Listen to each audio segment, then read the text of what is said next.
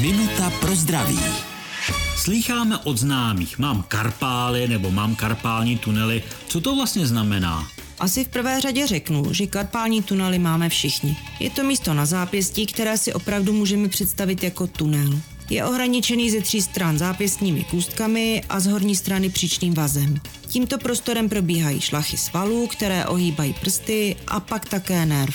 No a tento prostor může být zúžen. To může dráždit ten nerv a člověk to cítí nepříjemně jako brnění, mravenčení, nebo má naopak snížený cit v prstech a mnohdy to také nad zápěstím bolí. Tomuto potom říkáme syndrom karpálního tunelu ale lidé tomu říkají jednoduše karpály. Minutu pro zdraví pro vás připravila doktorka Irena Zimenová.